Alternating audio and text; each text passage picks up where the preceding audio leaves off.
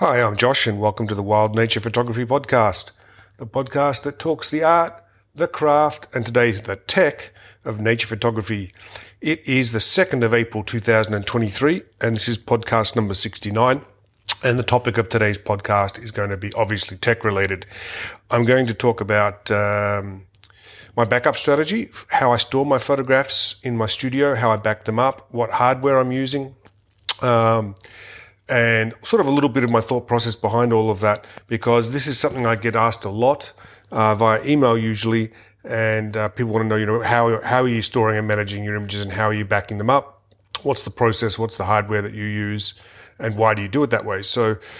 Uh, rather than sort of answer all those in emails individually, it makes more sense to put it all into one into one podcast and summarize it. Now, I guess a, a, little caveat to get started is that technology is moving at a very, very quick pace these days. So in order to stay up to date, that requires some fairly continual upgrading. Of course, not every month, not every week, but certainly every year or two, there's usually hardware that needs to be updated along the way. So this is going to be current as of today, being the 2nd of April, 2023 but uh, will obviously need to be revisited at some point in the future because there'll be changes. There'll be changes in the hardware in my studio. There'll be changes in my hardware when I'm traveling.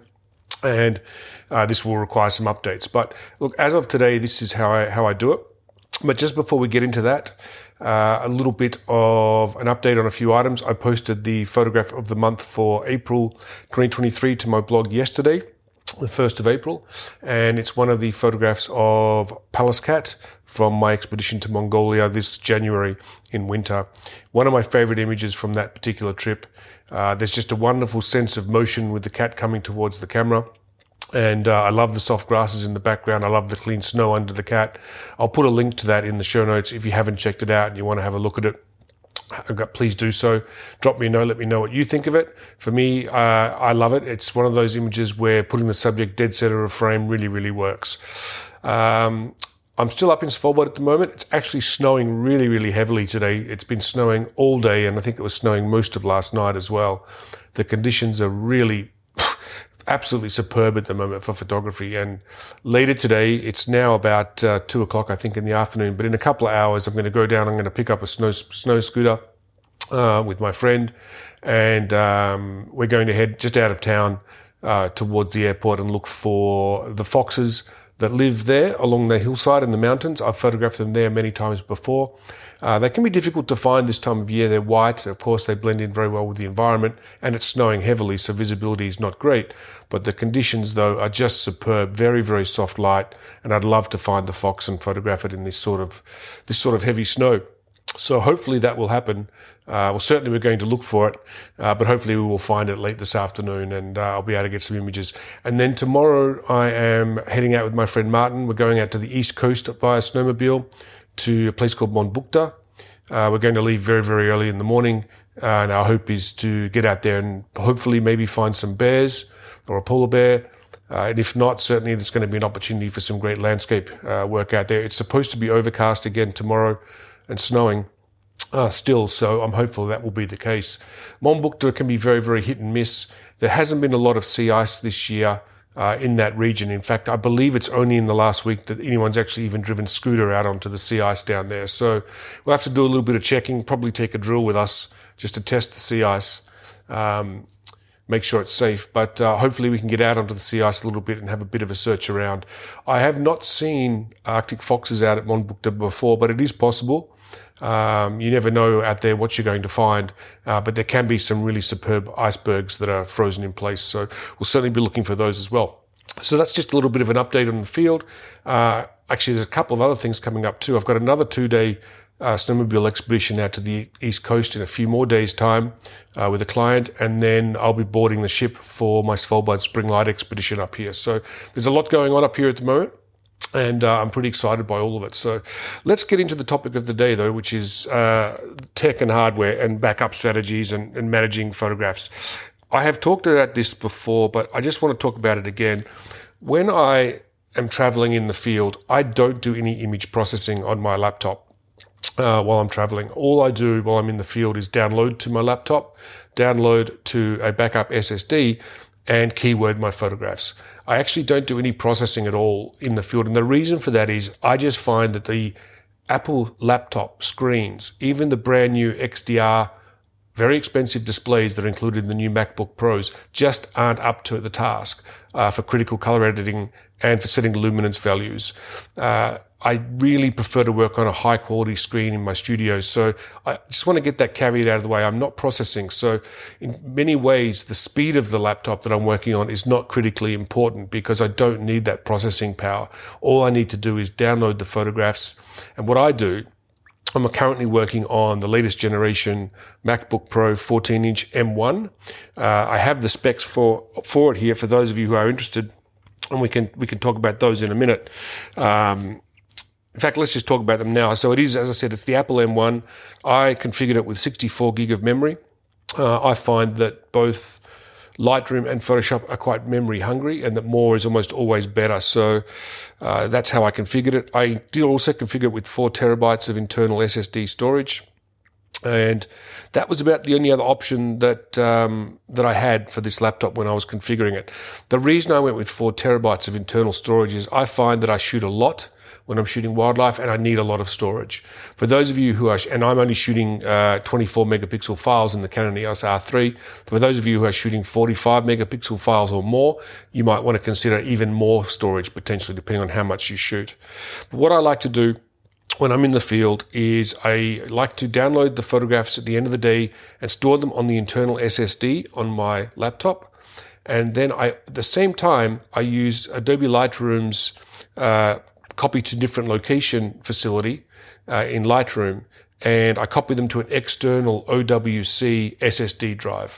And that's one of their high capacity, uh, super strong SSD drives. They have quite a few of them in the, uh, on their website to choose from, depending on how much storage you want and how big you want it to be and all that sort of thing. I'll try and find a link to the one I have and I'll put that in in the show, show notes as well so that you can see exactly what I use. And that means that my images, uh, when I'm traveling, are in two locations. They are both stored on my laptop and they are stored on the SSD external drive, which is a USB 3 drive. Now, in addition to that, I don't erase the card from the day's shoot. I either continue to shoot on that card until the card is full, or if the card is full, I simply change cards and put a new card in. And I'll keep that card with the images on it until I get home and I know that my images are safely backed up. So in effect, when I'm traveling, I have three copies of everything that I've shot. One on the laptop, one on the SSD, and I still have the images on the original card. So it's a belt, suspender, and piece of string, if you like. And the other thing that I do is I don't keep those three devices in the same location. So the laptop obviously lives in my laptop bag when I'm traveling. My SSD drive, that also lives in the, in the laptop bag, so it's always with me. But the camera cards that have been used, they live in my camera bag. So they're in a separate location. So if one bag got lost, I'd still have the original images.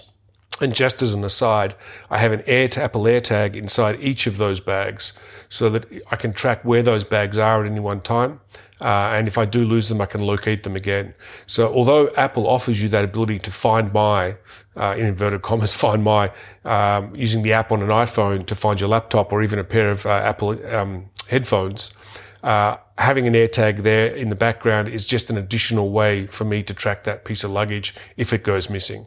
So I, I find that very, very useful. I recommend them. They're not very expensive either. And it's fantastic to have one in your checked luggage as well, just to know that if you uh, land in wherever it might be, whatever country you're traveling to, you can very quickly check if your luggage has also made it while you're standing there waiting for it at the carousel. So they're a very, very good device these days. I like to use them a lot.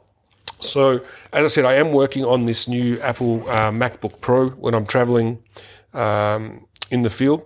It's the 14 inch. I think the 14 inch is a real sweet spot for travel. It's not too small. It's not too large. Uh, it's it is quite a bit heavier than my old MacBook Pro. I will say that now that Apple has gone back to including a HDMI port on the MacBook, um, as well as a number of USB 3 ports, and thankfully they've even gone back to the MagSafe power adapter. Thank God. Uh, I don't know why they ever ditched that, but thankfully we're back to that. Um, it is a little bit heavier, as I said, but I think the sweet spot is in the 14 inch model um, and more than enough processing power to certainly do what I'm doing on the road. Uh, as I said, because I'm not processing images uh, when I'm traveling, and I'm not working on video, I don't. I mean, what I have already is is more than enough in, in terms of processing power. Now, then, when I get home to my studio, that's when things get quite different. So, in my studio, I am working on my primary machine that I do all of the editing on for my photographs and post production is a Mac Pro. So it's the 2019 Mac Pro, the unit that's affectionately known as the cheese grater. Now, these are let's get the ugly side of it out of the way first. These are very expensive machines. Um, they are almost very easily configured to be north of 20,000 Australian dollars. Uh, and you can configure them a lot more than that depending on what your requirements may be. So the real benefit of these machines uh, is their customizability, is how you can upgrade them as you go through, uh, as you need to, how you can add additional cards to them. They're just far more upgradable than any other Apple product on the market. And you don't need to rely on third party plug-in um, solutions like Apple had forced onto us when they released the trash can Mac Pro, which I think might have been back in 2013 or something around there. I think it first came out. But anyway, um, that with that particular Mac Pro, you had no choice but to use external storage. Uh, which was always bandwidth limited by uh, the USB connection. Whereas now with the Mac Pro Tower, you can plug in direct PCI cards for literally blinding lightning fast speed. So that's why I decided to spend the extra money and go to a full Mac Pro. I wanted the upgradability and I wanted that ability to make changes to the machine uh, and have inbuilt storage in the machine without having to have external storage all the time that's throttled by whatever that connection might be. So let's just talk about the specs and then I'll talk about the backup strategy that I have. That'll be part of the specs in some ways. So as I said, this is a highly configurable machine on Apple's website. So you can go onto apple.com, select the Mac Pro, and you can configure away to your heart's content. What I did was I did quite a lot of research into what was going to be the sweet spot for the number of cores, if you like, that were optimal for working with still images uh, and video as well, because I was considering doing some video at that time. I ended up going with the 16 core, 3.2 gigahertz, uh, which has turbo boost up to 4.4. Um, that is quite an expensive upgrade option, but the reason I decided it was worth the money was it's also one of the harder upgrades to do down the track. Changing the processors is more of an advanced upgrade than just slotting in a new card. So it made sense to me to spend more money initially on actually specifying faster processors, which is what I did. Then I went for 96 gig of RAM. Uh, again, that's an awful lot of RAM, but I find that I am someone who tends to have a lot of programs open at the same time and a lot of different windows. It's not uncommon for me to have 15 or 20 browser windows open. I can have uh, numbers pages open. I can be running Photoshop. I can be running Lightroom. I might have Final Cut open as well.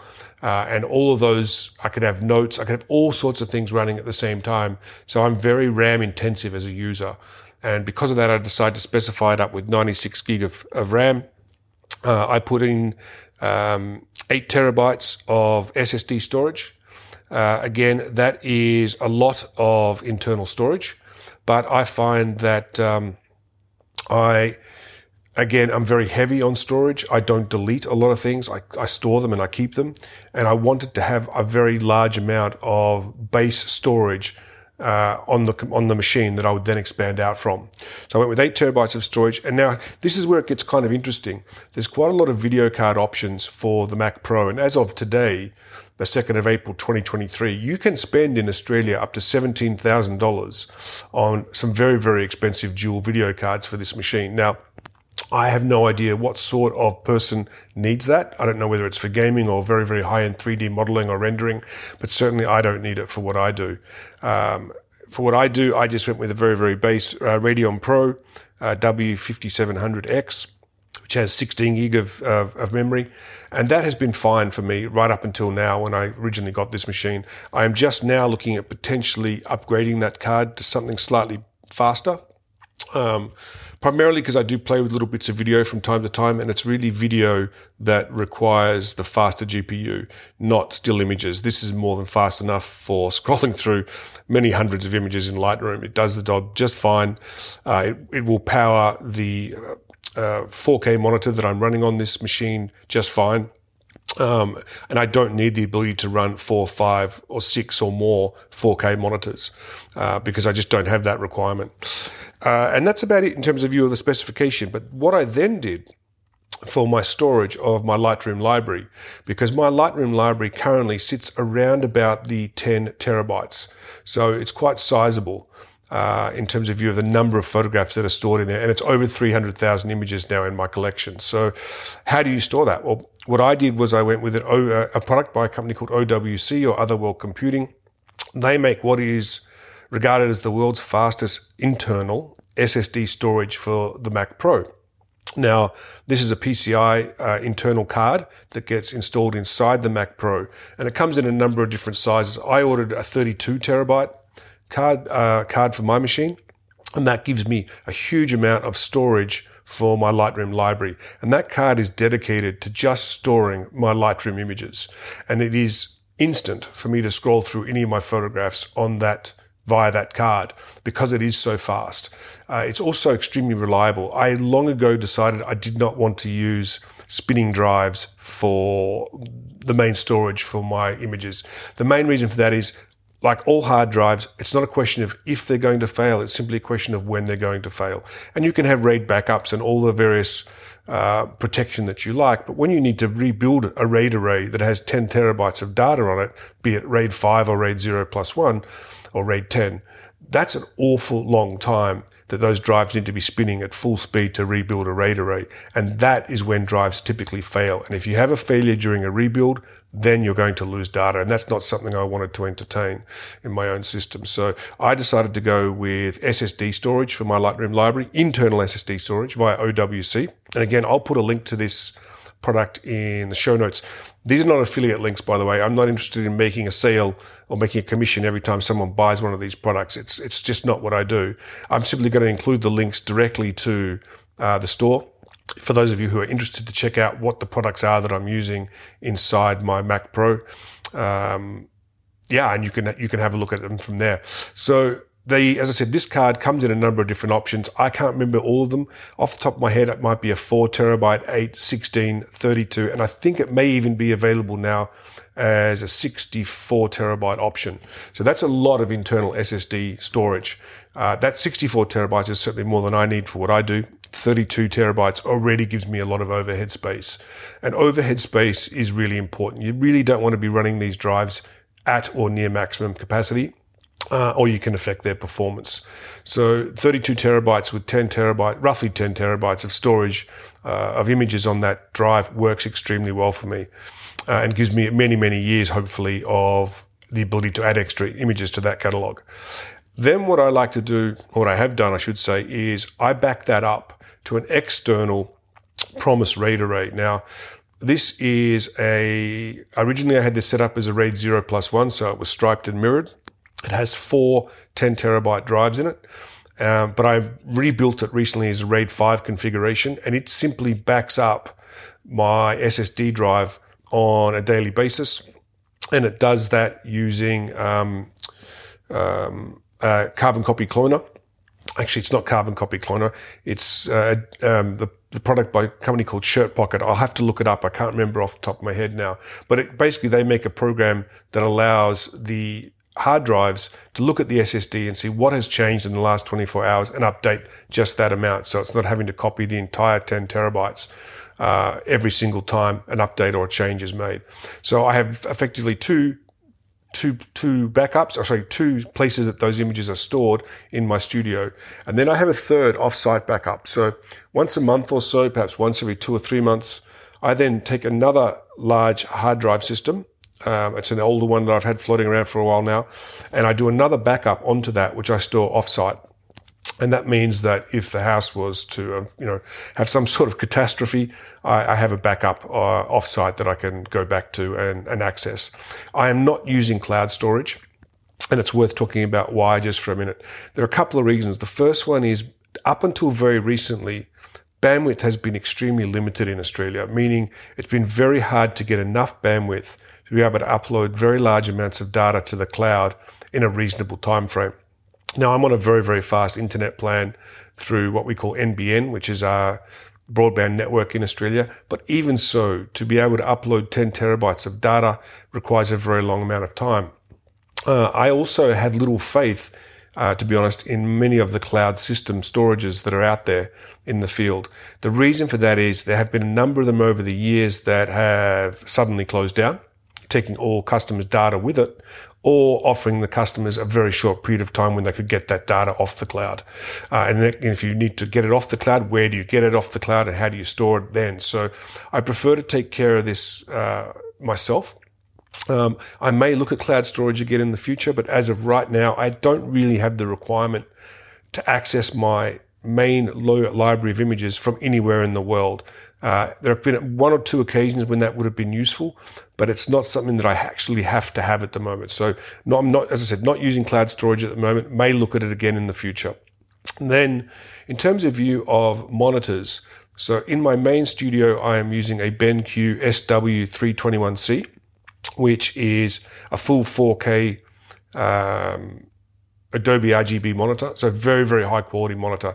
This is an exceptional, this monitor provides exceptional bang for the buck. I've talked about this before in podcasts. I've talked about it before, both in my blog and in presentations I've done. The performance of the BenQ is simply outstanding for the money. It has excellent uniformity. It has excellent color reproduction.